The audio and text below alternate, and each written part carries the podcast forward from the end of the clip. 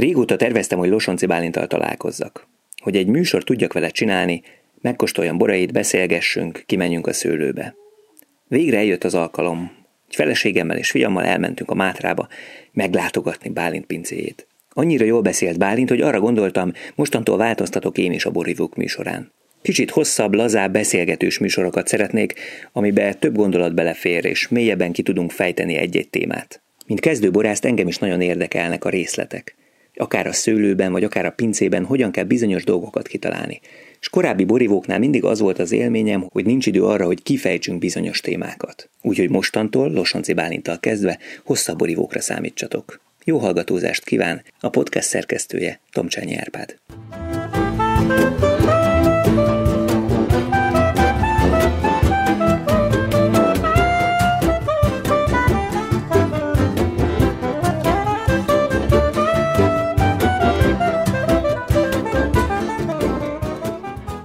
pont beszéltük azt, hogy Budapestről azért a Mátrának megvan az a nagy előnye, hogy nagyon közel van, és 50 perc alatt um, igazából, hogyha elhagyja az ember a város határt, akkor ide ki is repül a Mátrába.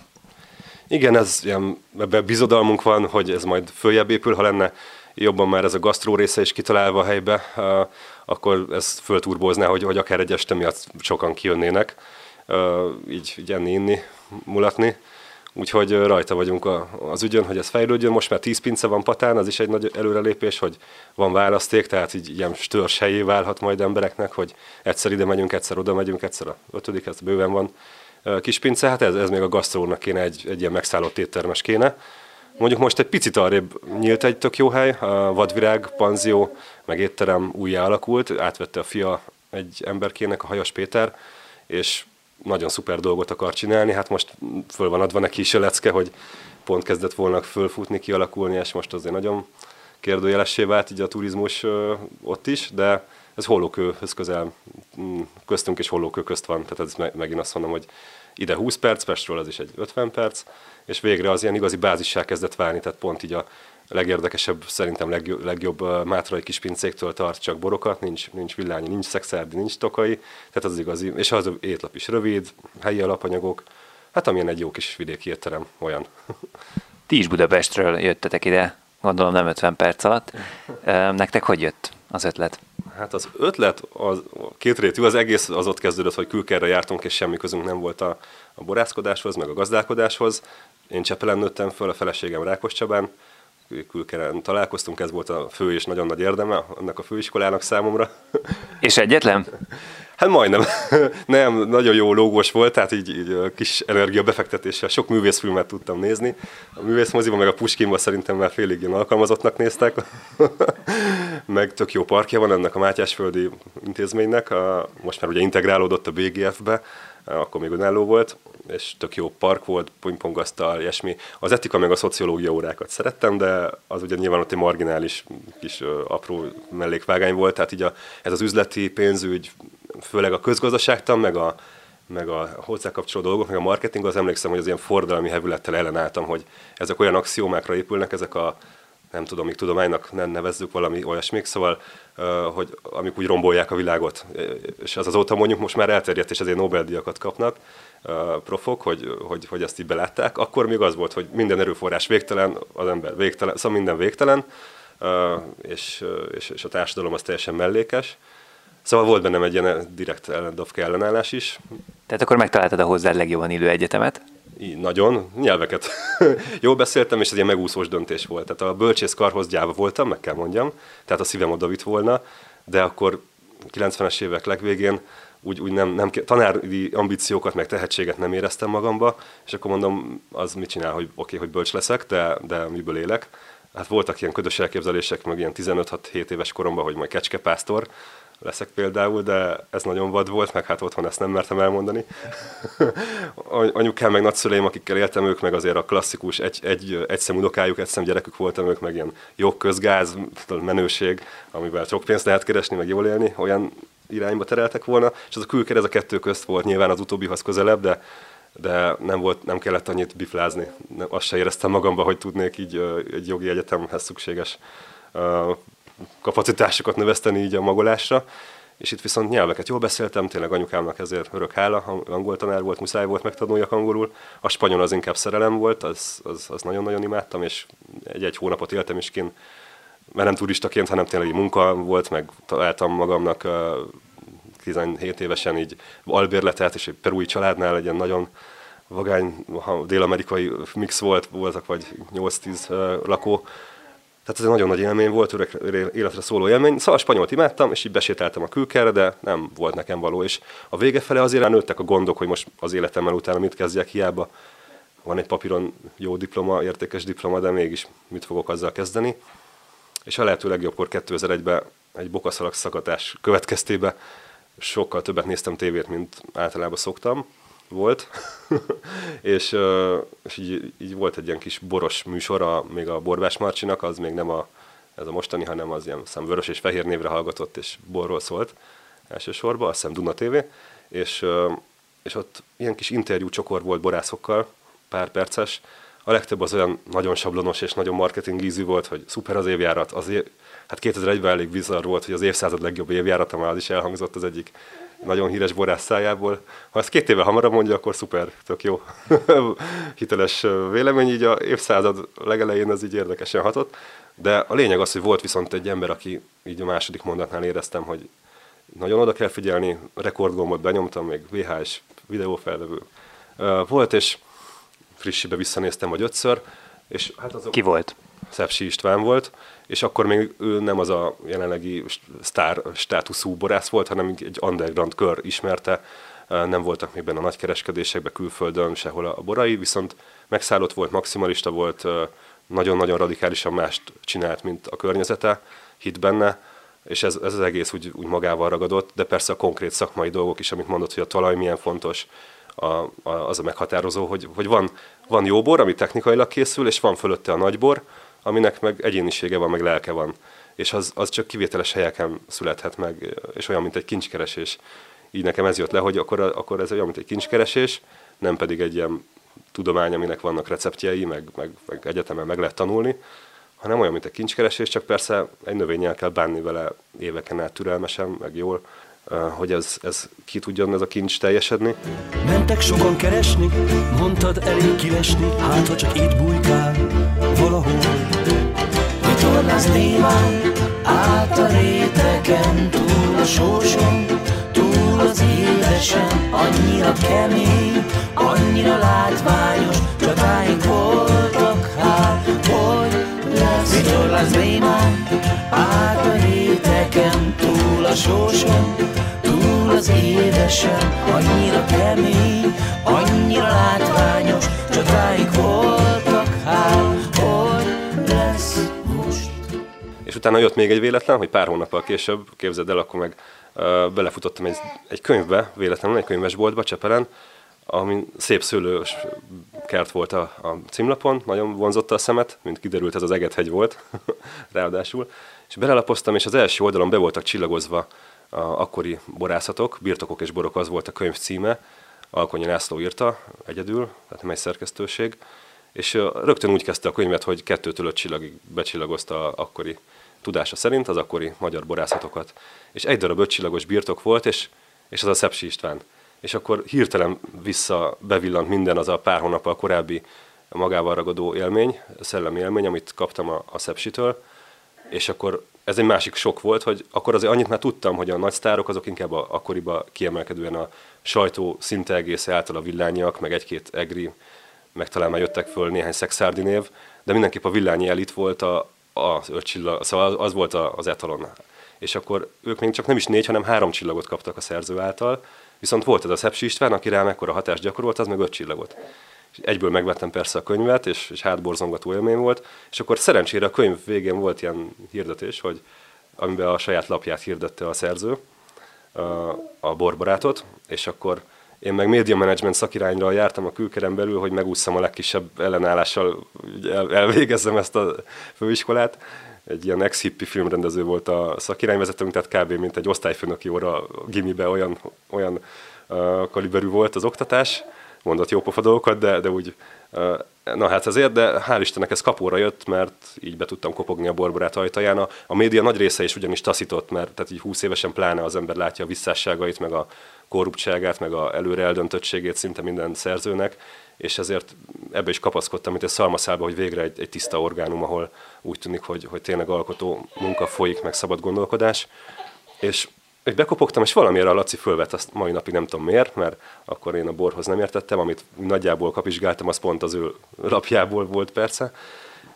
De Laci valamit, mert meg volt köztünk az összhang, meg volt a, a, a Nexus, és, és akkor így elvitt magával ráadásul mindenhova. Tehát az igazi iskolám nekem az életben, ami legfontosabb iskola, ez a borbarát volt, amit öt évet a Laci mellett tölthettem, például egy év múlva a szepsi élmény után mondjuk elmenni szepsihez úgy, beszélgetni, kóstolni, hogy ott van Alkonyi László, aki, és az a beszélgetés, azt sokan mondták is, hogy egy szepsi alkonyi beszélgetés 2002-ben, az kb. a legmagasabb színvonal, szakmai színvonal is volt, ami, ami borról folyhatott akkoriba. Te mit csináltál ott az újságnál egyébként? Újságírónak mentél oda? Nem, én hát olyan, olyan gondolataim voltak, amikor bementem, hogy na hát én biztos itt ilyen asszisztensi munkákat csinálok, meg hát szó szerint például voltak bortesztek, és akkor az üres üvegeket kiviszem, meg töltögetem a bort, meg, meg esetleg ilyen kis színes cikkeket, a, már volt honlapja az újságnak, majd fordítgatok. Ez is volt mind, amit el, elmondtam, felsoroltam, de Laci nagyon megtisztelő módon utólag bedobott a mélyvízbe, és, és rögtön szinte az első hetekbe elvárta, hogy írjak cikkeket, és uh, hiába, hogy nincsenek még olyan szakmai alapismeretei, mégis próbálják meg rögtön reagálni, meg, meg újságíróként is ténykedni. De akkor igazából a borral való találkozásod az valahol itt született meg? Abszolút igen, tehát tudatosan bort kóstolni, meg, meg ezeket a élményeket átültetni a kóstolási gyakorlatba, amit a Szepsi is képviselt azt a filozófiát, az, az, az ott a borbarátban történt. Tehát szerintem volt év átlagosan 2000 bort biztos megkóstoltunk, de persze nem a mennyiség a lényeg, hanem azt, hogy tematizálva, meg fölépítve meg egy tudás, így, meg egy filozófiát mentén a, kóstolva, mm, és nem csak a konkrét tárgyi tudás, hanem az volt szerintem nagyon fontos, hogy, hogy akkoriban fordalminak számító alapértékek mellett tette le a voksát Alkonyi László, meg a borbarát, ami más, még boszorkányságnak, meg ilyen uh, hülyeségnek számította a szakma nagyon nagy része által, mondjuk az, hogy spontán erjesztés, mondjuk az, hogy nagyon radikálisan alacsony terhelés, vagy hogy bioművelés az, az általánosan vagy egy kérdőjeles ismeretlen terület volt, de sokan inkább belerugdostak, hogy ez, ez baromság, meg ilyen hippi őrültség. Laci viszont konzekvensen mondta, hogy Burgundia ettől nagy például, és ott ezer éve folyik ez a, ez a szellemiségű munka, és hogy ez lesz az utunk, hogy a különlegesség, a kis különleges tételek jelentik a, a piramis csúcsát, és nekünk azt kell képviselni. És hogy például a borászként is ezek a dolgok, hogy kérdőjelként sem merült föl, hogy, hogy én élesztőt használjak-e, vagy enzimet használjak-e, vagy, vagy uh, egyéb sok-sok technológiai dolgot használjak-e, ez, ez már akkor megalapozódott ugye borbarátos első hetekben, hónapokban, hogy erről szó se lehet. Tehát, hogy, hogy ha egyszer csinálok ilyen munkát, akkor, akkor csak is izgalmas, igazi bort. Most akkor ugrottunk egyet. Az újságos történet az Budapesten volt, ugye? Igen, igen, igen, a Buda, a Galeotti utca, a Gellért hegy mögött nagyon szép hely volt.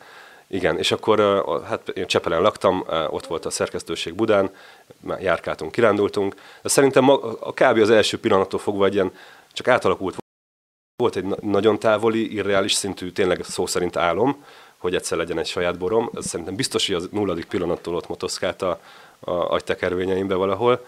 Aztán úgy ez egyre jobban előre tört, hogy, hogy ezt meg kéne egyszer valósítani, és egyre hamarabbra jött a fejembe ez a vágy.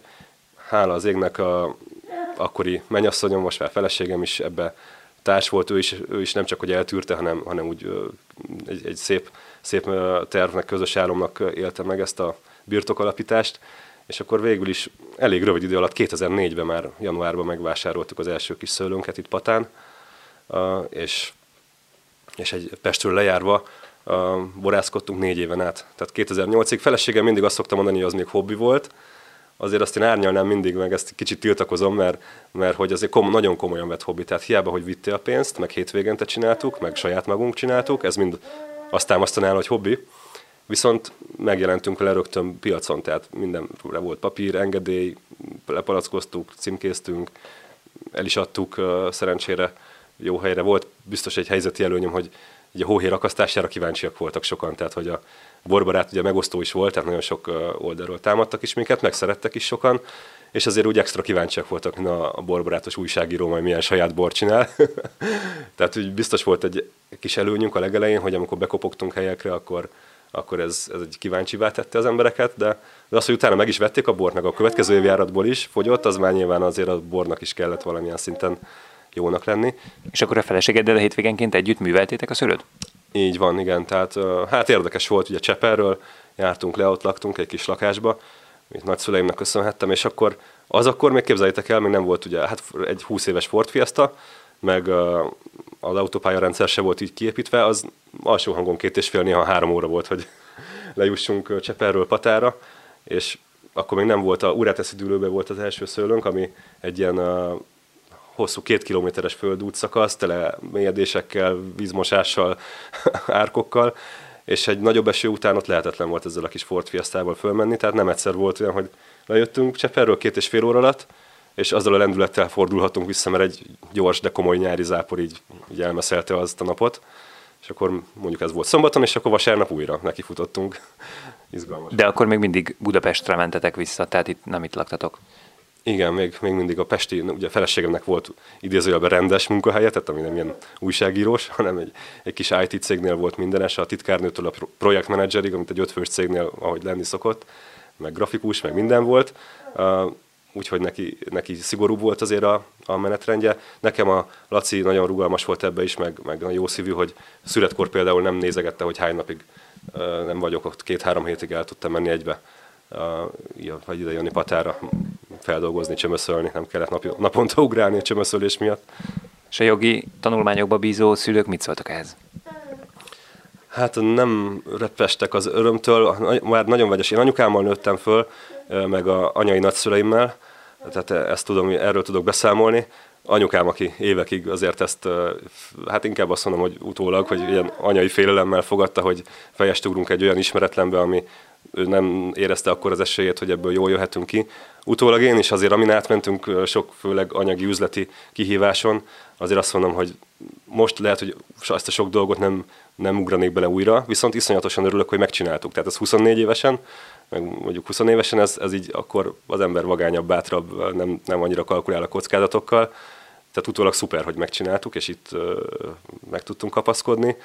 Szóval anyu az, az, az úgy féltett nagyon, meg, meg ugye ezt idegenül fogadta, most már teljesen, meg már jó pár éve persze teljesen elfogadta és örül neki, és büszke a, a sikereinkre, meg örül annak is, hogy azt csinálom, amit szeretek, meg hiszek benne. Hát amit gyönyörű volt, hát nagymamám már nem élte meg, nagypapám pont megélte, még hogy az első bort már nem volt szegény jól, nem volt otthon velünk, de becsempésztem az első boromból, mert már láttam, hogy volt olyan pillanat, amikor már tízféle gyógyszert diktáltak bele az orvosok, és láttam, hogy mégiscsak egyre rosszabbul van, meg a kedve is rossz, és akkor becsempésztem az első borunkból egy, egy fél palackkal, 2004-es olasz Rieslingből, és, és emlékszem, az a pillanat nagyon bevésődött, hogy, hogy ízlett is neki, és, és átérezte azt, hogy ez nekem milyen fontos, és büszke volt rám, és szóval még a nagypapám, akinek nagyon sokat köszönhetek így mindenbe, ha fölnevelt gyakorlatilag, ő, ne, ő neki még meg tudta mutatni az első boromat, és ilyen közös élmény még volt. Roger-t kóstolunk, Sassa nagy részt 70%, 30% Riesling Szilváni, most már Müller Turga úgy a neve, nincsen a címkén, a, nem tartom annyira markáns, fontos üzenetnek a fajtákat, tehát Roger a neve, a, a Roger Federer iránti tiszteletből, meg szeretetből, meg egy fogadásból. Ezt egy ilyen közösségi média platformon így közé tettem, amikor volt egy, egy marha nagy uh, Federer-Nadal klasszikus döntő három éve, az utolsó ilyen eddig, remélem lesz még, de nem biztos. Egy Ausztrál Open döntő volt, és kiki meccs volt, óriási meccs volt, uh, fejfej mellett haladtak, és amikor egy ilyen intenzív szakaszában volt már a meccs, akkor így megígértem a, a nagyvilágnak a Facebookon, hogy, hogy ha nyer a Federer, akkor a tiszteletére készítek újra saszlából bort. És ezt nem azonnal tudtam megtenni, mert 17-ben megették a vadak, madarak együttes erővel, de 18-ban így, így készítettem egy ilyen, egy ilyen uh, saszlát, és akkor úgy voltam vele, hogy a, hogy a Svájcban az a főfajta, hát az emiatt lett ugye ez az ígéret, uh, ugye Federer is svájci. Uh, itt viszont egy ilyen lenézett paraszti fajta, meg, meg tényleg egy ilyen utolsó, ilyen tényleg amilyen maradékbornak tekintik, ilyen házi bor alapját jelenti, és a sassza nagyon fontos érzelmileg, meg régebben üzletileg ez volt a lelke a falunak, még 20-30 éve is, nagyon sok családba, hogy így, így előrébb jutottak, házakat tudtak építeni, 80-as években kis kockaladát, az a saszlának volt köszönhető, mert híres volt a patai, azon belül is a geregi saszla, eljutott a Nagybanira, nagyon-nagyon jó árakon, az volt akkor a szlogen, hogy egy, négy, egy háztály, ami 800 négyszögöl, ez a kb. 800 kötőjel 1000 tőkét jelent, ennyi lehetett egy családnak a tulajdonába, a szőlő akkoriba, hogy egy ilyen uh, saszlának az éves csemegeszőlő bevételéből egy, egy a kockaladát, egy új, új kockaladát tudtak venni, ami most már úgy helyre tettek ismerősök, hogy ez nem egy mostani kis Suzuki-nak felel meg, hanem egy masszívan, inkább felső-közép kategóriának, tehát mondjuk, mint a mai áron egy 5-6 millió forint bevétel lett volna egy családnak egy saszlából. Most ez már ennek a tizedét se kapják bevételbe, egyébként érdekes, hogy változik a világ. Meggondolom, az nem a szepsi féle tőke terhelés volt. nem, nem, azon biztos, hogy ott volt a 3-4 kiló körülbelül de, de mindenképp kiemelkedett, akkor is szebb volt, zamatosabb volt, mint a, akár a másik dűlőkből levő saszla. Tehát egy, egy, ilyen, egy ilyen legenda volt, mint a bornál is, hogy a geregi saszla, akkor arra már úgy hirtelen a pulzus szám emelkedett állítólag a nagybanina vevőknek, hogy geregi saszla van a közelbe. És Szóval ebből még a maradékból, ami már nem volt olyan szép fürt, abból csináltak ugye házi bort. Általában mindig vegyítettek bele ezt-azt még muskotályos fajtát, vagy traminit, vagy amilyen kis zamatot még ad pluszba, mert ilyen neutrális amúgy ez a saszla. Na, én most ugye kipróbáltam ezt, ez a 70-30-as arányba, így adja az ültetvény. Ez egy öreg ültetvény a Geregen, kb. 50 éves már lassan, 45-50 év közt, és uh, szuper hely, és úgy voltam vele, hogy nem válogatjuk külön, nehéz is lett volna abban a művelésmódban, ami volt, hogy majdnem, hogy zéro művelés, még nehezebb volt a napszámosoknak megkülönböztetni a, a két fajtát, úgyhogy együtt lett születelve, együtt lett bogyózva, erjesztve, héjon erjesztett három hétig, amíg le nem süllyedt a törköly kalap, addig erjedt a héjjal. Kipréseltük, és egy szepsitől vásárolt 5 hektos használt hordóba. Érleltük finomseprön, mm, derítés szűrés nélkül, végén kapott ként, olyan 50-es ként akkor, ami szerintem most már 10 környékén lehet a szabad, és novemberben palackoztuk, szűretlen, derítetlen. Meg egy pici seprőt tettünk bele direkt, hogy ne legyen teljesen tükrös. Az első buradat emlékszel el, hogy, hogy döntötted el, hogy hogyan csináld? Hú, hát nagyjából igyekeztem a, a, az akkori számomra etalonokat jelentő pincék metódusát követni, ami nagyjából leginkább Szepsi Istvánt jelentette, meg, meg még egy-két tokai pincét, mint Demeter Zoltán, akkor talán pont már kezdett megjelenni a Berez Stefani egy kis birtoka, tehát meg Somlón egy-kettő, György Kovács, Fekete Béla bácsi, nagyjából ez a kör jelentette, ugye, ugye ez olasz Riesling volt, akkoriban nagyon hittem meg, szerettem az olaszba, aztán volt egy nagyon szkeptikus tíz évem később, most újra van egy-kettő olasz, ami, ami újra visszahozta számomra is a fajtába vetett hitet. És akkor azokat, tehát akkor inkább az elegancia, tehát az, hogy, hogy gyorsan préselni, egész fürtösen préseltünk, egy kis mini prés, ugye kézi présünk volt, most is az van, csak egy nagyobb, és mustot ülepítettünk, az biztos evidencia volt, hogy spontán érjeztünk. Hát ami vicces volt, mert nem akart beindulni, tehát egy olyan pincébe dolgoztunk, ahol előtte vélhetően sok-sok évig nem volt bor, és így abszurd módon nem akartam akkor se engedni abból, hogy, hogy most ezt nem teszek bele, szóval tényleg nem akartam élesztőt tenni. Akkor lejöttem mecsegre, akkor ott volt a pincénk, és uh, fölvittem a Csepeli lakásba a két PET palacba egy, egy liternyi mustot. Gondoltam, hogy a hőfok itt a fő probléma, hogy túl hideg a pince, ezért nem indul be és így, így a Csepeli, hát ha nem is panel, de téglaház, de mégis egy ilyen blokkház második emeletén a konyhába. Ott indult be ez a két PET palack, ugye ez nagyon izgalmas volt, hogy szétrobban-e vagy nem, úgy mindig levegőztettem, sziszegtettem, és hát óriási katarzis volt, amikor így az első borom így, így tényleg elkezdett így hát a mustborrá válni, vagy uh, beerjedni, és jó illatokat produkált, és, és így örömmel akkor csak azért leutaztam vissza Ecsegre, a pincébe beleöntottem, és akkor megint volt az izgalom, hogy na, akkor az, ez most elég oltóanyag volt-e, vagy sikerült-e, és akkor két nappal később megint vissza, és hát az, az egy éteri pillanat volt, amikor így eh, nagy boldogság, amikor így hallottam, hogy rotyog, és eh, elkezd sisteregni, és szépen erjed. Úgyhogy akkor két kis hordóborunk volt. Egyébként volt még cserszegi, az aljában cserszegi volt ennek a parcellának, meg nagy részt olasz rizling. Azóta sajnos ezt eladtuk, ezt az ültetvény nagyon pokoli nehéz volt, a túl vitális volt, túl gazdag volt a föld, és irreálisan sok zöld munkát adott meg egyébként ilyen tanú, tanít, tanítómesternek jó volt az ültetvény, mert egy utólag azt mondom, hogy ö, nem jó helyen volt a fajta, tehát hogy túl hideg dűlő volt. Forró években szépet adott, de, de hűvösebb években hiába hagytunk rajta csak egy kilót, meg néha még kevesebbet, néha fél kilót, meg mindent megtettünk, úgy érzem, akkori tudásunk szerint, hogy szuper szőlőnk legyen, néha november közepén szedtük a, a szőlőt, senki másnak már nem volt a határba, és hogy mégse lett néha annyira jó, mint amit elvártam volna. Hát ez egy hideg terület, tehát oda, oda korábban érő fajták lettek volna optimálisak.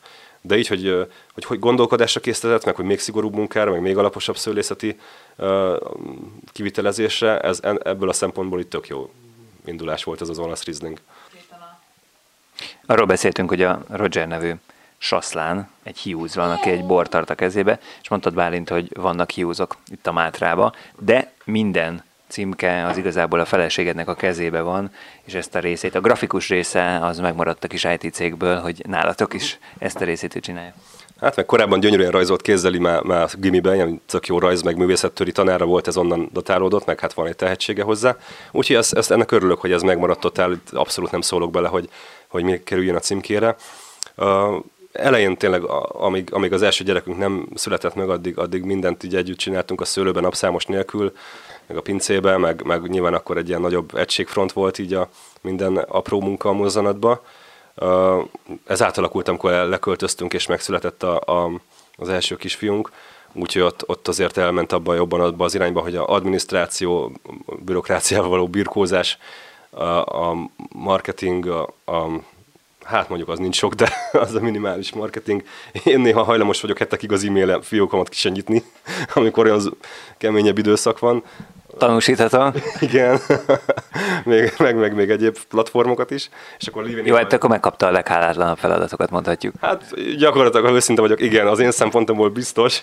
Bár annyit azért hozzáteszek, hogy én imádom, a, a, a, és egyre ritkább most már, de nagyon szeretem a egész napos monoton szőlőmunkát amikor bele kell állni, és mint egy hosszú távfutás, vagy egy ilyen hosszú távú sport, így, így, így néha reménytelen, néha föladnád, eleged van, 40 fokba is még mindig kitartani, nem mész haza, rávenni magad, hogy hajnalba kell fél négykor, és, és közben én, én imádom, amikor így lemegyek zembe, és már egy darabig unatkozom, egyre nehezebb egyébként, ahogy a sok okos kütyű, meg, meg minden, nehéz, egyre nehezebb ebből kikapcsolni, de mégis amikor elérkezik egy pont, egy ilyen holdpont, utána utána olyan jó gondolatok jönnek, és az ember így lenyugszik, lelassul, és csak arra figyel, hogy...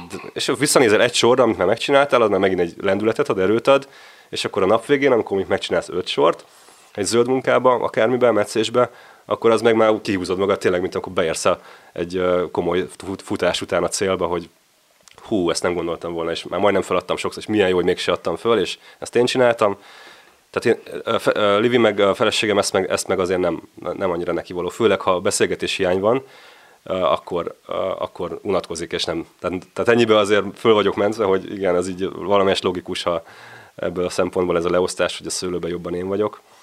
Szeretsz egyedül dolgozni amúgy? Igen. Minden nap azért nem lenne jó, de, de nagyon igénylem, hogy, hogy legyen ez a, ez a nyugodtság. Hát főleg, amióta óvatatlan, ahogy nőtt a birtok, azért egyre több a, csúnya szó, de mégis ilyen menedzseri típusú munka, és telefonok, és e-mailek, és, és dönteni dolgokat, meg megrendelni anyagokat, meg doboz, címke, munkásokat szervezni, és az egy már egy inkább ünnepnapnak számító dolog, amikor van egy-egy nap, amikor semmilyen nincs, néha tényleg direkt is van, az, csak azért se veszek föl telefonokat, és, és akkor, akkor az a fél nap, az, az akkor ez a klasszikus monoton, lenyugvós, paraszti szőlőmunka nagyon jó dolog, és valahogy vissza is szeretnék ehhez jobban térni. Tehát ez a nagy kérdés, hogy hogy tudjuk megvalósítani. Tehát egyébként most egyre több a gondolatém körül forognak, hogy ha, ha sikeres üzleti pályán tud maradni a kis borászat, akkor inkább csökkenteni a jelenlegi 8 hektárt, és csak a leges legjobb parcellákra és borokra fókuszálni, és, és visszább menni egy, egy, egy nagyobb személyes jelenlétre, meg, meg, meg nagyobb nyugalmi szintre.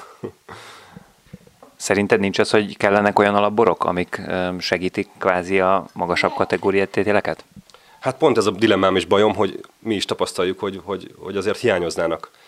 Úgy jelenleg úgy látom, a, a, tehát hogy az, hogy elfogynak szépen a borok, meg jó helyen, annak szerintem konkrétan például Pinot Noir majd kóstoljuk, az alappinó, annak óriási szerepe van ebben, hogy stabil a, a borászatunk, és, és egyrészt az tényleg egy, egy biztos hátteret, hogy abból biztosan sokat vásárolnak egyszerre a, a, a kereskedő partnereink, és egy ilyen biztos alapot jelent, meg egy ilyen reklám is a cégnek, hogy na, a mi pinónk az, az már valahol egy etalon talán az országban, így, így meg az ára is nagyon kedvező. Úgyhogy hiányozna ezt így egyből elveszteni. Tehát nem tudom, ez, ez, ez dilemma is gondolkodni való, hogy ezt hogy tudjuk megoldani az, a, hát az is része ennek a dilemmának, hogy minőségi munkaerő, aki ezt szereti csinálni, utánpótlásban nem nagyon van. Vagy ha van, akkor azt meg, azt meg per pillanat, a jelenlegi áraink, meg, meg piacaink mellett nem tudjuk megfizetni.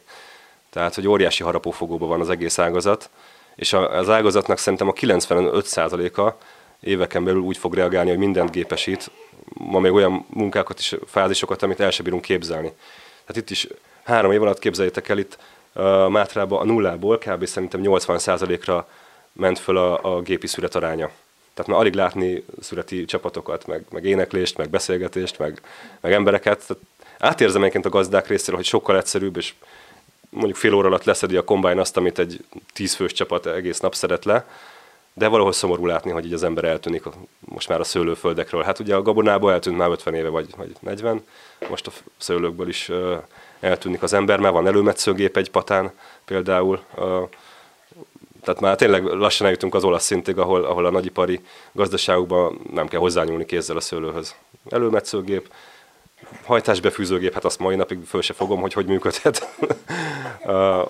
levelezőgép, töröspucoló, hegyelőgép, amit nálunk hegyelés, amúgy csonkázás, és a születi kombány. Hát mindenre van már gépi megoldás.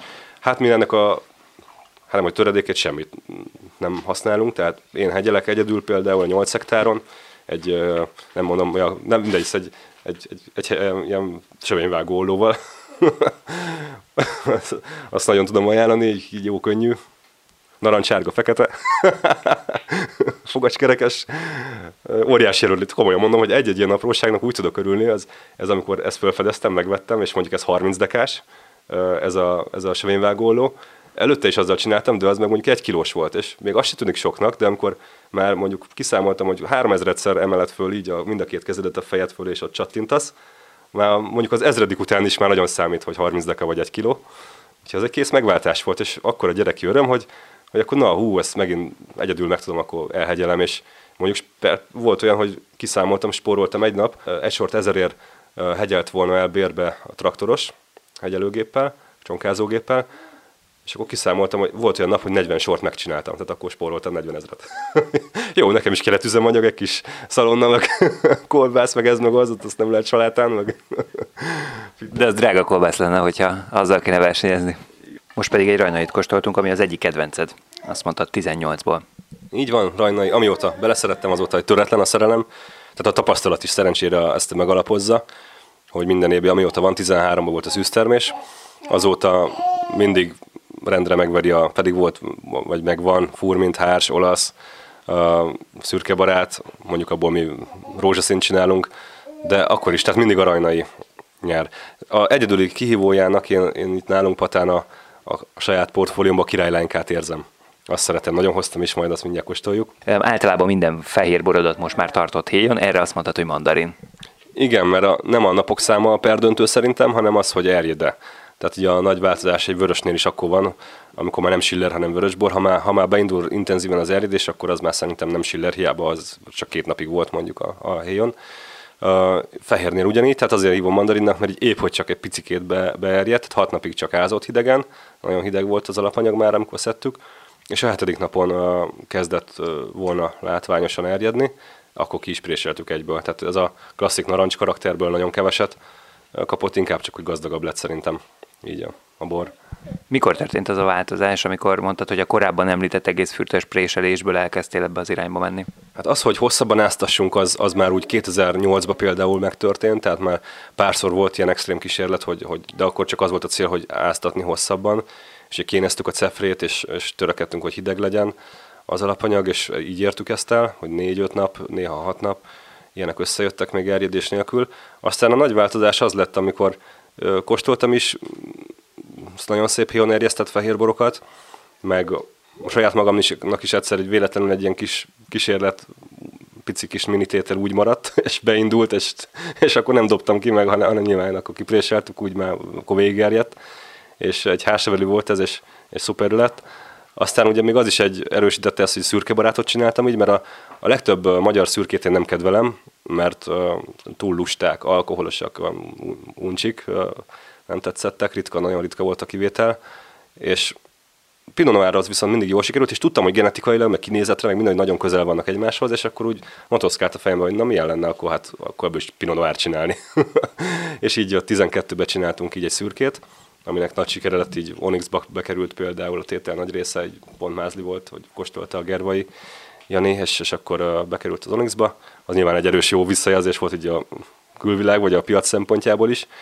A perdöntő igazi dolog meg az volt, amit mai napig ezt nem is szoktam elhallgatni, hogy van ennek egy másik oldala, nem csak stílusbeli kérdés, hanem egy nagy dilemmámra, ami, ami azért uh, még most fönnáll, remélem, hogy más megoldás is lesz, meg most kóstoltam nagyon inspiráló borokat, hogy ezt máshogy hogy lehet megoldani, de, de um, az eddigi borkészítési gyakorlatban a korábbiban nagyon nagy problém, rizikófaktor volt a maradékcukor spontán eredés mellett nagyon sokszor maradtak ilyen nekem is, mint sok kollégának, aki így dolgozott, két-három gram, néha 5 gram, néha akár 10 gram cukor, egyszerűen olyan élesztő törzsek szaporodtak el, amik, amik nem vitték ki szárazra.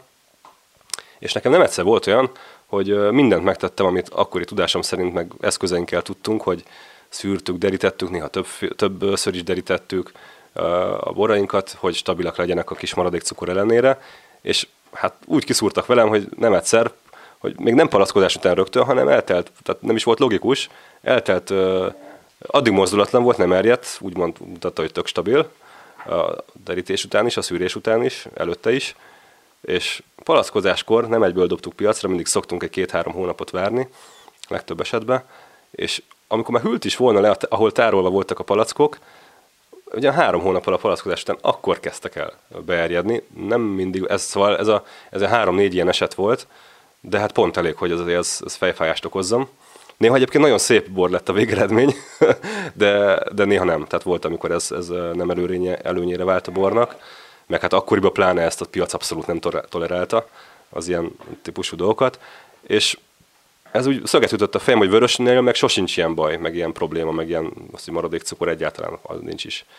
És, és akkor ez egy nagyon erős faktor ebbe a döntésbe, hogy, hogy így ezt a, tehát abból nem akartam engedni, hogy spontán erjedést, nyilván arra építettük az egész filozófiánk egyik sarokpontja, hogy, hogy spontán erjesztünk, ebből nem akartam nyilván engedni semmit, akkor a B verzió, másik megoldás, ami tálcán kínálja szerintem magát, hogy, hogy így, ha vörös módszerrel készítünk el egy fehéret, akkor ugyanúgy, mint a vörösöknél, radikálisan lecsökken a mindenféle instabilitásnak az esélye. Tehát konkrétan újraerjedés neki is, de akár, tehát nem, azóta nem is szűrünk, derítünk, nincs is rá szükség. Egy icipici természetes üledék az van a borokban, de hál' Istennek a, a piac is kezd azért fölnőni az a része, ahova mi eladjuk nagyrészt a bort, azt talán most már egyre megértőbb és elfogadóbb, hogy nem is reklamálja, hogy miért nem kristálytiszta a bor. Mindig elmondom, hogy több az előnye, többet nyerünk vele, mint amit, amit vesztünk.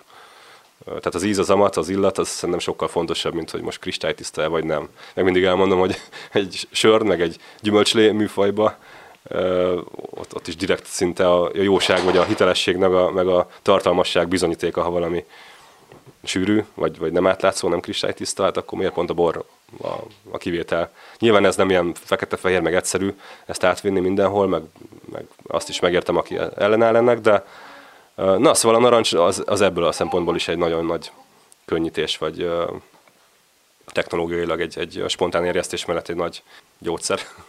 És mi az, amivel azt mondtad, hogy tanultál, és hogy akarsz abból a szempontból változni, vagy az érdekes lenne kipróbálni? Hát azt uh, most nekem nagyon, nagyon furcsa időszakomat élem, így lelkileg is, megmondom őszintén, meg szellemileg, akkora, akkora áttörést, meg, meg újra kalibrálást jelentő élmények értek egy pár hete a új sorozatba, de hát a legmeghatározóbb az, az a, a Vinopianóba két kóstoló volt, a Bence Pisti kóstolója, és a, amit szintén ő tartott, a Liz Brothers kóstoló. Ezek a borok maguk, és hát ahogy Pisti tálalta a, azt az egész sort, meg a gondolatiság mögötte, annyira logik, logikus is volt, tehát nem csak érzelmi, nem volt szimpatikus a, ez a sok szép dolog, amit mondott, hanem nagyon-nagyon logikusan fölépített és kvázi tudományos alapokat is felvonultató gondolatok voltak, és emellett lenyűgöző érzékekre elementárisan ható szuperborok, amik, amik úgy kicsit olyan az egész most nekem, mintha, mintha teljesen azok, az él, azok a hangulatok jönnek vissza, mint amikor annó elkezdtem bort készíteni így 15 éve.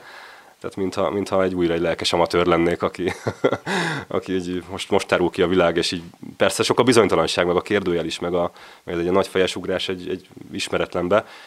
Teszem hozzá, ugye ezzel biztatnak többen egy kollégák, akik ezt a natúriskolát követik, hogy azért mi iszonyatosan közel vagyunk sokak szerint a megoldáshoz, tehát hogy ha már eleve bio a szőlő, eleve nagyon keveset hagyunk rajta, eleve a talajmunka vissza van fogva, sok az öreg ültetvény, akkor ezek mind-mind olyan faktorok, amik, amik eleve kézipréssel dolgoztunk eddig is kisléki hozatal mellett, szóval mm, meg finom seprőn hagytuk eddig is sokáig a borokat, tehát hogy gyakorlatilag nem, nem vagyunk uh, nagy ugrásnyira, vagy, vagy az iparági átlagot nézve nagyon közel vagyunk a, ahhoz, hogy meg tudjuk ezt húzni, mégis van azért számos kérdőjel, meg, meg még, még precízebben elvégzendő munkafázis, meg jobban időzített szület, stb. stb., amit azért még meg kell oldjunk, vagy megpróbálni.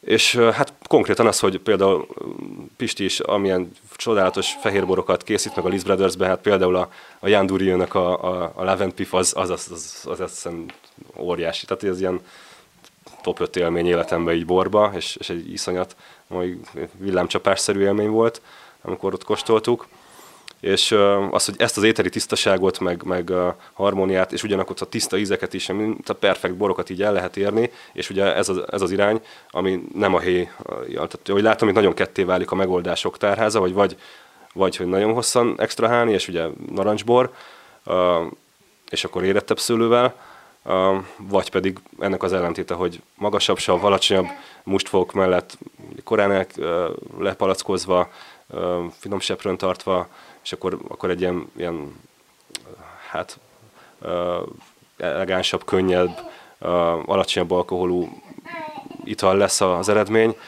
és hát ennek a, ennek a bizonyítékait kóstolni, van döbbenet volt. Utána még folytatódott ez az élmény sorozat a, uh, itt van a szomszédban, és ugye régi harcos társak, meg, meg uh, kollégák vagyunk, meg nagyon-nagyon uh, erős viszony fűz minket a Karner Gáborhoz, és ugye ez most utóbbi években egy kis különbség volt, hogy én eddig nem tudtam elengedni, vagy nem akartam elengedni a, a ként. Gábor már három éve, uh, azt hiszem talán ez igen, ez a harmadik év lesz most a 20-as, hogy, hogy, hogy kémmentesen dolgozik, és most neki is két bora iszonyat meggyőző erővel hatott rám, hogy gyönyörűek, tiszták, könnyű, könnyű fogyasztani őket, és a Major Levente a kollégám, barátom, Abasáron szintén most voltunk nála kóstolni elmúlt hetekben, és is iszonyat izgalmas sor volt. Tehát tényleg, amit, amit én eddig csak hallottam, és egy picit szkeptikusan fogadtam, akár még, ha egy hónapja kérdezel meg, még teljesen más választ adtam volna, hogy, hogy gyakorlatilag, mintha újra kalibrálódna az ember ízlése, meg szája is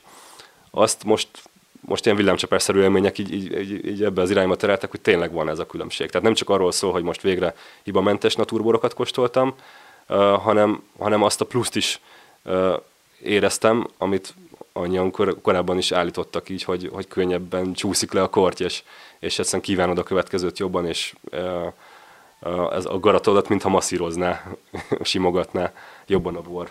És érzelmileg ebből a szempontból miért mondod azt, hogy más állapotba kerültél, vagy most ez? Mert, mert ez egy nagyon megosztó téma, és, és látszik, hogy még a, a, akár a Terra Hungarika mezőnyébe is micsoda vitákat okozott, és, és régi kollégák, meg bajtársak közt is úgymond szakmai törésvonalat hozott. Ugye nagyon nagy a, mind a, tehát megint ilyen szekértáborosdi azért van, van-e körül, és ezt, ezt, ezt így átértékelni magadba teljesen, tehát eddig, eddig nekem is a szkeptikus gondolataim erősebbek voltak. Tehát volt nagyon sok rossz élményem is, tehát azért voltak borászok, ahol mondjuk a szimpátia maximálisan meg volt emberileg, meg a, meg a, a birtok iránt, de azért egyszerűen nem bizonyos borhibákat nem bírtam tolerálni, és hát volt egy ilyen élményem, például a legdurvább, az a narancsboros, narancsbor kóstoló Bécsbe, kétszer is voltam magyar résztvevőként, és mind a kétszer direkt rászántam időt, hogy, hogy, hogy én is kóstoljak. Néha csak úgy ott hagytam a standot, azt fontosabbnak éreztem, hogy,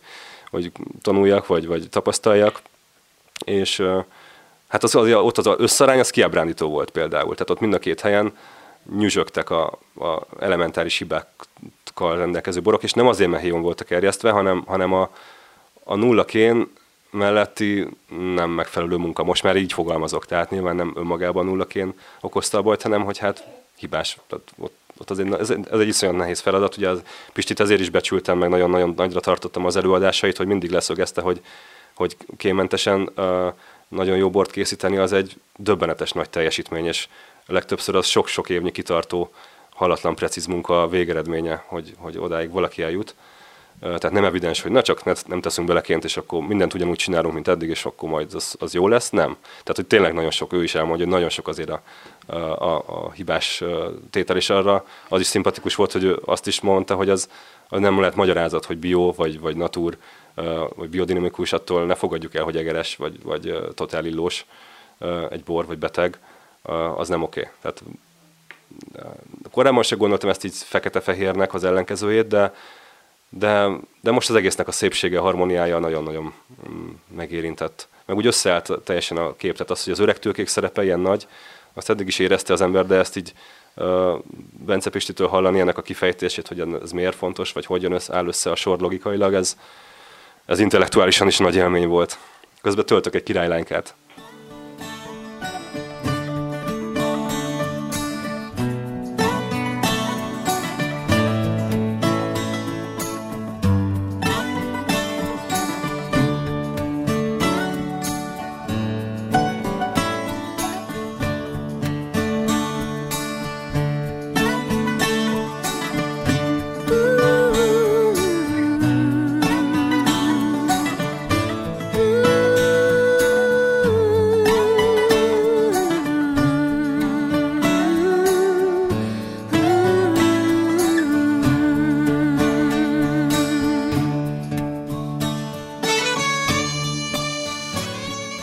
Alig bírtuk követni a kis suzuki mire feljöttünk ide a szőlőhegy tetejére. Hol vagyunk?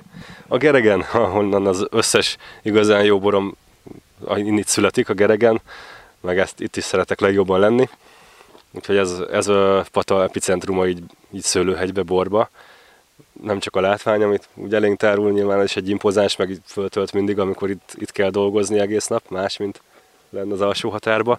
De már most még jobb érzés, mint volt. Tíz éve is szuper volt, de, de most még otthonosabb, meg, meg van felemelőbb, mert, mert most már eljutottunk oda, hogy kb. 10 pincének van itt, akik, akik általában szimpatikus, okos, nyitott emberek, itt, itt szőlője, meg készítenek innen bort.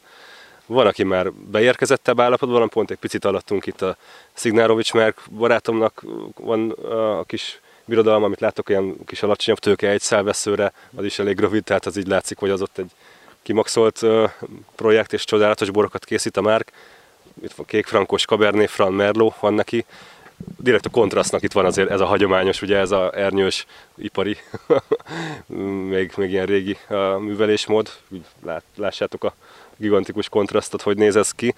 Uh, szóval, hogy 10 pince van, és, és nyilván változó az intenzitás, nem mindenkivel járunk annyit össze, de hogy, de hogy olyan kultúra nőtt itt hirtelen ki így pár év alatt. Tehát, hogy ez így exponenciális is lett a, az elmúlt években, hogy egyre több lelkes, fiatal, okos embert vonz ide a, a, a bor, meg a szőlő és uh, így sokkal jobb itt lenni, mint amikor magányos harcosként vagy, vagy csak ketten voltunk még ugye Szecskő Tamással az elején patán, ugye hármunknak volt egy csapata a tőkések, a Karner Gábor Szecskő Tamás, triumvirátus sokáig így működtünk, és, és most ez fantasztikus átélni, hogy így évről évre jönnek fiatal lelkes emberek, és, és nagyon, szerintem tehetséges is a legtöbb.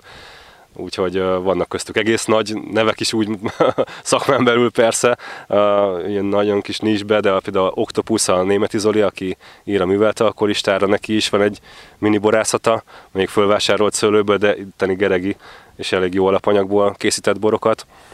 Aztán lesz majd egy szerintem már régóta budapesti viszonylatban kiemelkedő borbárnak a, a tulajdonosa is vett itt egy kis területet, és, és a, ami szuper még ezen kívül, hogy ilyen, ilyen közös mesdje is kialakult, vagy ilyen stílus, hogy uh, szinte minden projektben a kékfrankosnak uh, főszerepe van.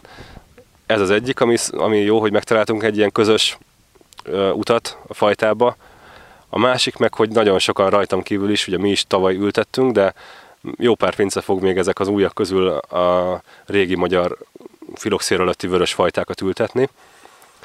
Én tihanyikéket és purcsint ültettem, egy összesen 3200 tőkét, jó sűrűre, majdnem 10.000 tőke per hektárral. Nagy részt én kapálgattam, az ide légvonalba egy 300 méter, és egy jó kis köveshely, de iszonyatosan örülök, hogy ez nem egy ilyen egyéni kis színfort lesz, hanem hogy ebből is ilyen közösségi termék nőhet ki ebből a zsánerből, mert, mert rajtam kívül van még kb. négy vagy öt pince, aki vagy már ültetett, vagy idén fog, vagy jövőre, vagy már csapott szedett. Ugye ez mind a Szentes Józsi-tól származó, ő ennek a apostola, meg, meg hát ő, ő a, ebbe a, a nagy név, aki ezt a úttörő fantasztikus munkát elkezdte annó, 15, kb. 15 éve, neki van már vagy 20 fajtája, és szerintem óriási kincset jelent némelyik fajta. Tehát az egy dolog, hogy ez ilyen, ilyen múlt föltárás, meg, meg, a, meg, ilyen, meg, meg régi értékek közvetítése, de azért ezen túl megy a dolog, tehát egyszerűen Szentesinél a régi fajtákat végkostolni az mindig az év egyik uh, nagy élménye és csúcspontjai szakmailag, uh, mert, mert egyszerűen döbbenet az átlagtól eltérő más ízek, nagyon-nagyon jó borok vannak. Tehát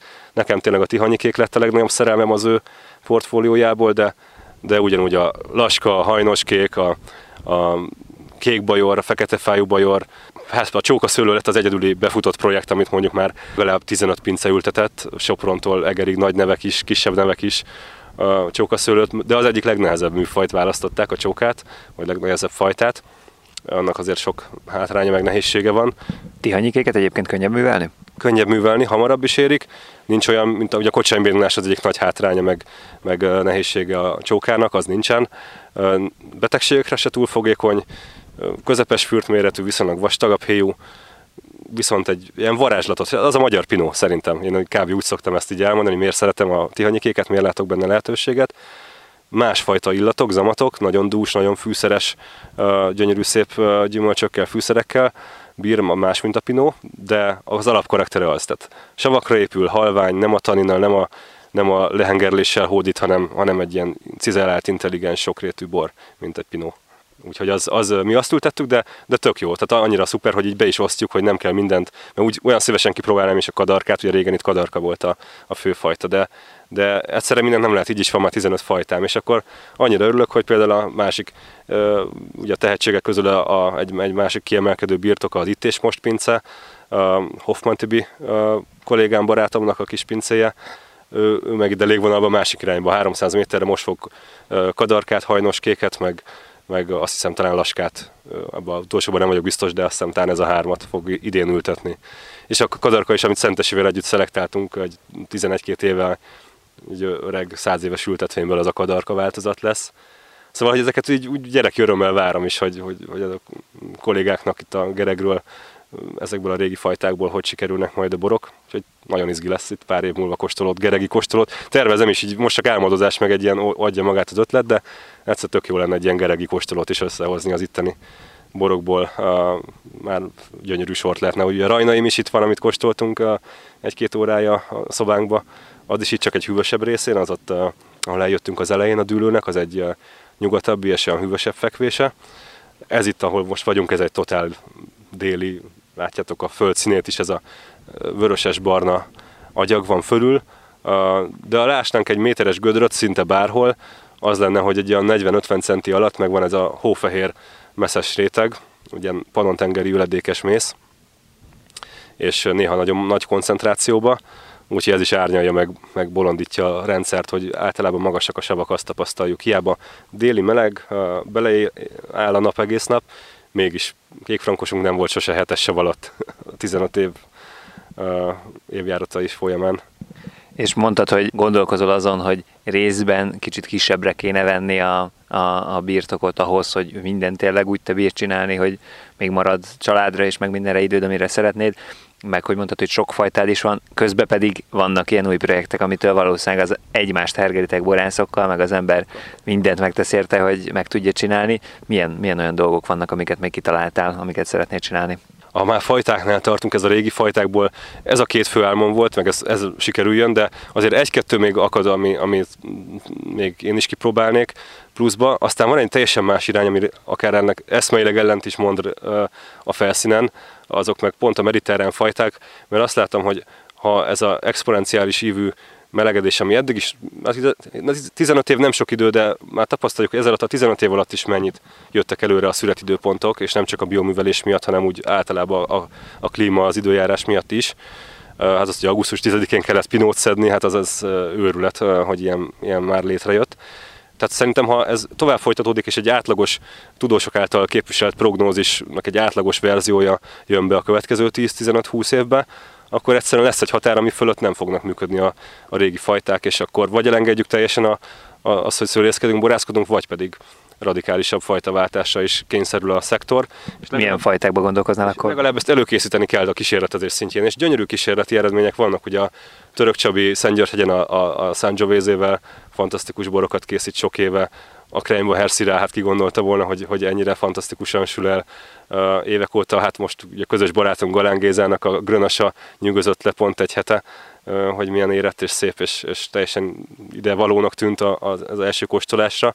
Úgyhogy a Grönás több minden miatt, ez egy plusz meggyőző ér volt, azt tervezem, illetve, illetve a Sangiovese mozgat talán még, még így legjobban, hogy, Rokon lélek valahol a kékfrankossal, ami nekünk azért a legkedvesebb fajtánk, a kékfrankos a birtokon, meg a legfontosabb is, és azzal sok rokon jegyet vélek fölfedezni stílusába, és hát Csabi, Csörök Csabi borai bizonyítják kb. 10 éve, hogy totálisan működő dolog. Ez is, itt is a Cabernet Sauvignon a geregen, mindig érezzük azt a pontot, amikor elmúlik a paprika, teljesen eltűnik a paprika, és csak ilyen erdei gyümölcsös karakter lesz már a szőlőbe kóstolva, tehát itt nagyon-nagyon szuper érettségeket lehet elérni. Ez, ebbe a dűlőbe. Hiába magasan is van, most vagyunk majdnem 300 méteren, a dűlő teteje 330 méter tengerszint felett, de nagyon sokáig ki lehet tartani a szőlőt, nincs fagy se, tehát a fagy is későn jön, úgyhogy tágak a lehetőségek. De talán leginkább ez a Granas és, Granas és Sangiovese, ami ebből a vonalból mozgat. Aztán aztán az, hogy a sorközi vetések, hogy mi lenne a legjobb, tehát egyelőre inkább ilyen természetre bízott a legtöbb helyen. Volt egy-két kísérletünk már különböző kultúrákkal. Miket ebben... próbáltatok? Zabot vetettünk tavaly domináns fajtaként, és ezt egészítgettük ki néhány más fajjal. Pohánka ment, aztán korábban ment bíborhere, az abban nagy potenciált látok én is, meg ugye elég szakmai konszenzus is van, hogy az, az az ide is való. Tehát látszik például abban, hogy elterjed és évelő és éveken át szépen felszaporodott. Egyszer elvetettem, még öt év múlva is domináns fajta tudott maradni a bíborhere. Általában az pont jókor adja le a, a nitrogént, amit összegyűjt. Az pont a szőlőhöz igazított így a, a, az életciklusa, vegetációs ciklusa. Úgyhogy az biztos, hogy egy jónak tűnő. És kaszálni szoktad, vagy döntitek is a sarköztakarót? Nincs egyelőre technikai eszközünk, amivel a, a hengerezés döntést megcsináljuk úgyhogy még most általában az úzó van, vagy kaszálva van, de szeretném inkább majd én is hengerezni. Idén remélem összejön, sikerül ez. Hát aztán azon kívül inkább a kiskertet akarjuk fölfejleszteni, hogy, hogy egy minimál szinten nem akarunk nagy turizmus, nem is szándékunk, de, de a saját magunk asztalára is, hogy több jó dolog kerüljön, meg ha esetleg jön egy-két vendég, annak is tudjunk olyat adni a boron kívül, ami, ami értékes, meg jó, és úgyhogy van egy szép nagy kertünk, és ott, ott finom zöldségeket.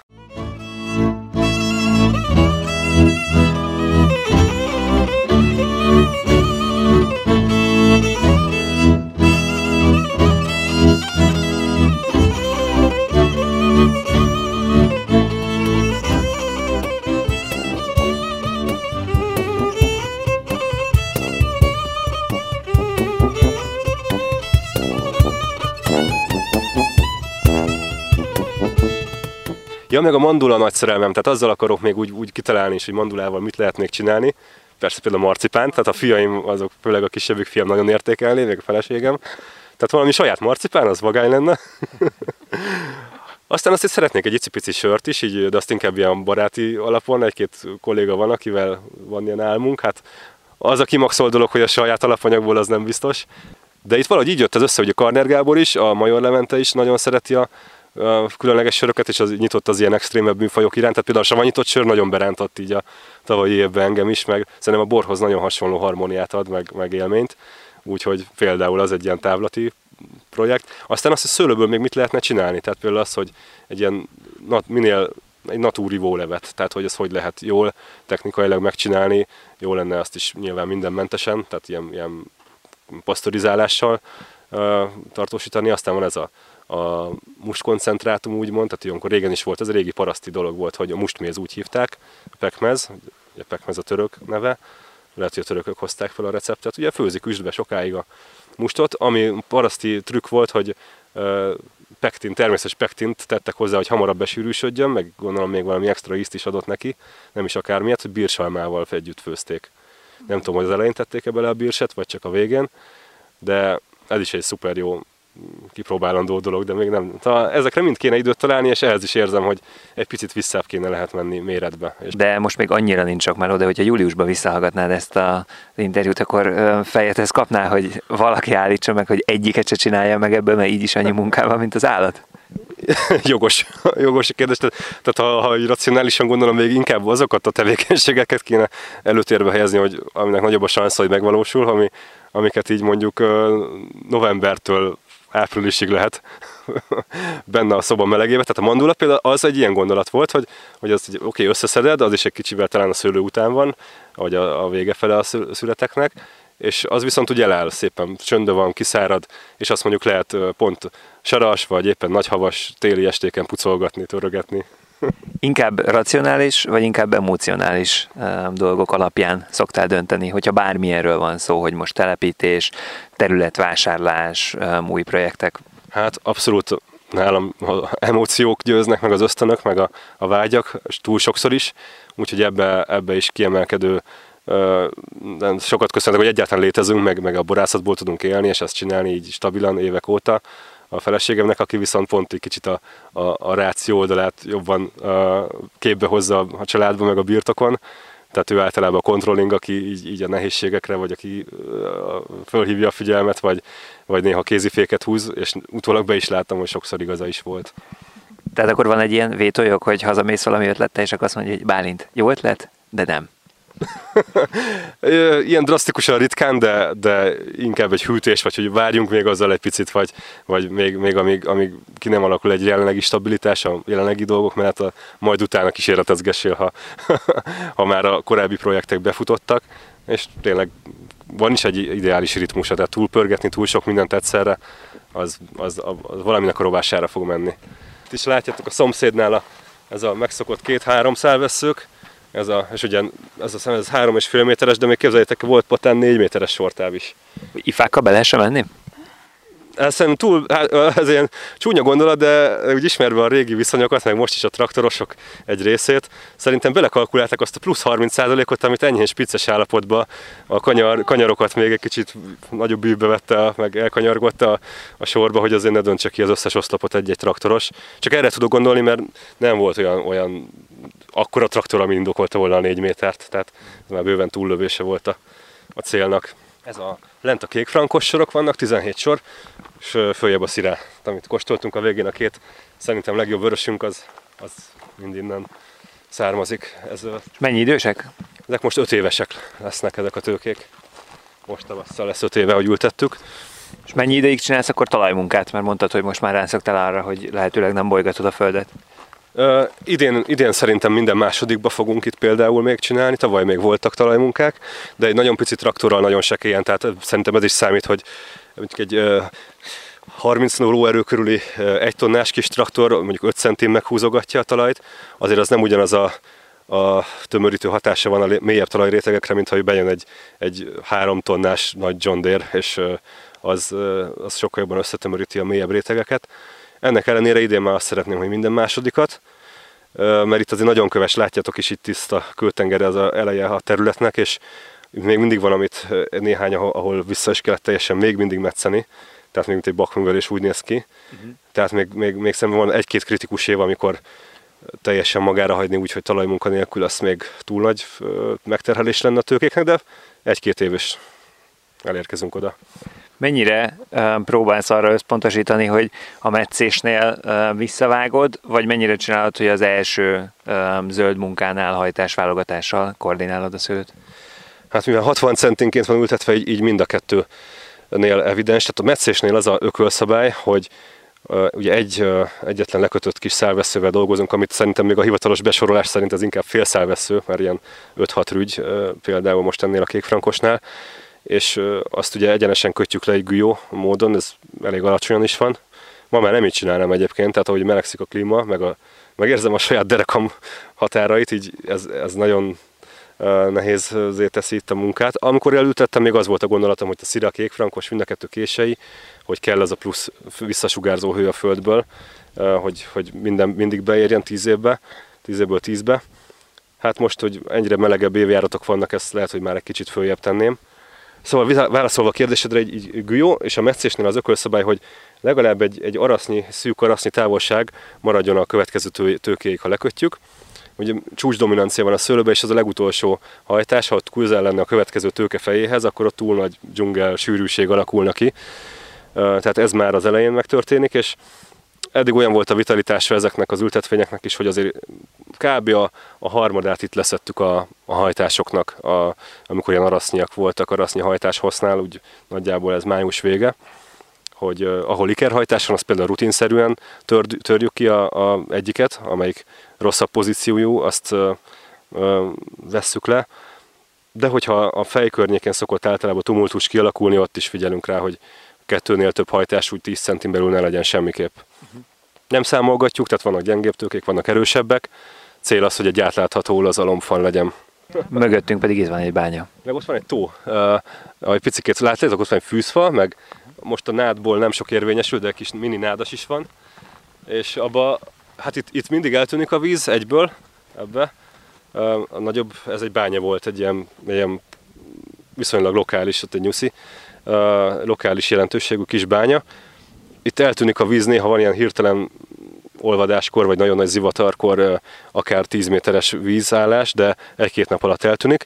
Fölötte viszont van egy picike tó, fűzfa, tehát ez egy, föld alatti forrás táplálja, és ez mutatja, hogy a geregnek ez is egy rejtett plusz előnye, hogy 600 méteres hegy van a, a szőlők fölött, a havashegy, és ott az erdős részen, a följebb régiókból ugye beszivárog a víz a, a, a mélyebb talajrétegekbe, itt jön lefele, mozog, és csomó helyen így a felszínre tört. Tehát a régiek, öregek mondják, hogy a TS rendszer előtt itt nagyon sok kút volt például, meg, meg forrás, ezeket ugye mind megszüntették, ez az a kis tó, ami így mementónak megmaradt.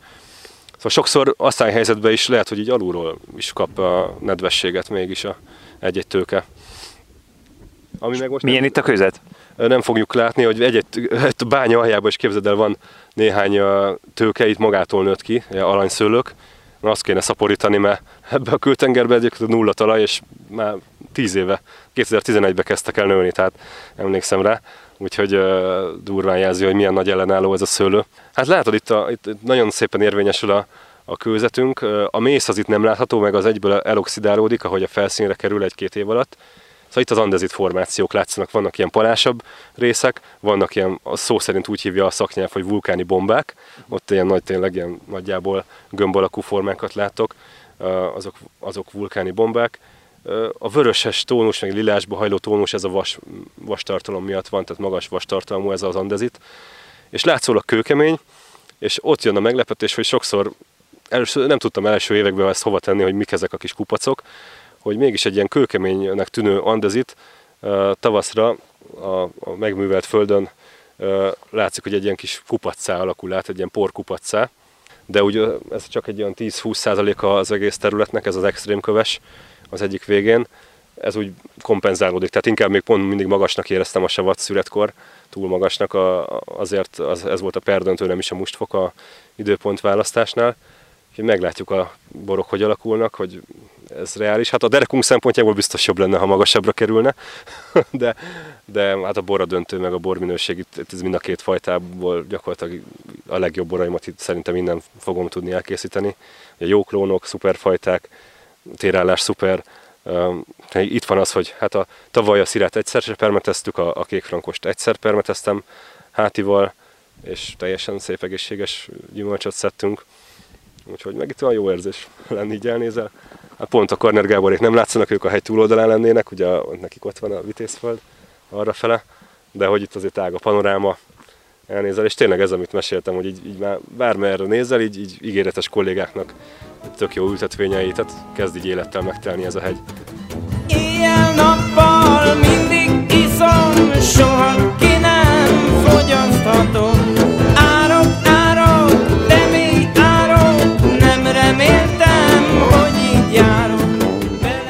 Beszélgetés után még sokáig kavarognak a gondolatok a fejemben. Feleségemmel hazafele sokat beszélgetünk azokról a témákról, amiket Bálint említett. Egy ilyen rádióműsor elkészítése során az ember mindig megkérdőjelezheti önmagát, hogy akár a szőlőben, vagy a pincében, vagy a gondolkozásában valamit jól csinál vagy egyet érte a másikkal. Ha nektek is tetszett az adás, akkor nyugodtan írjátok meg, vagy ajánljátok másoknak, illetve azokat az ötleteket is várom, hogy milyen témákról csinálnátok ti podcastot. Sziasztok!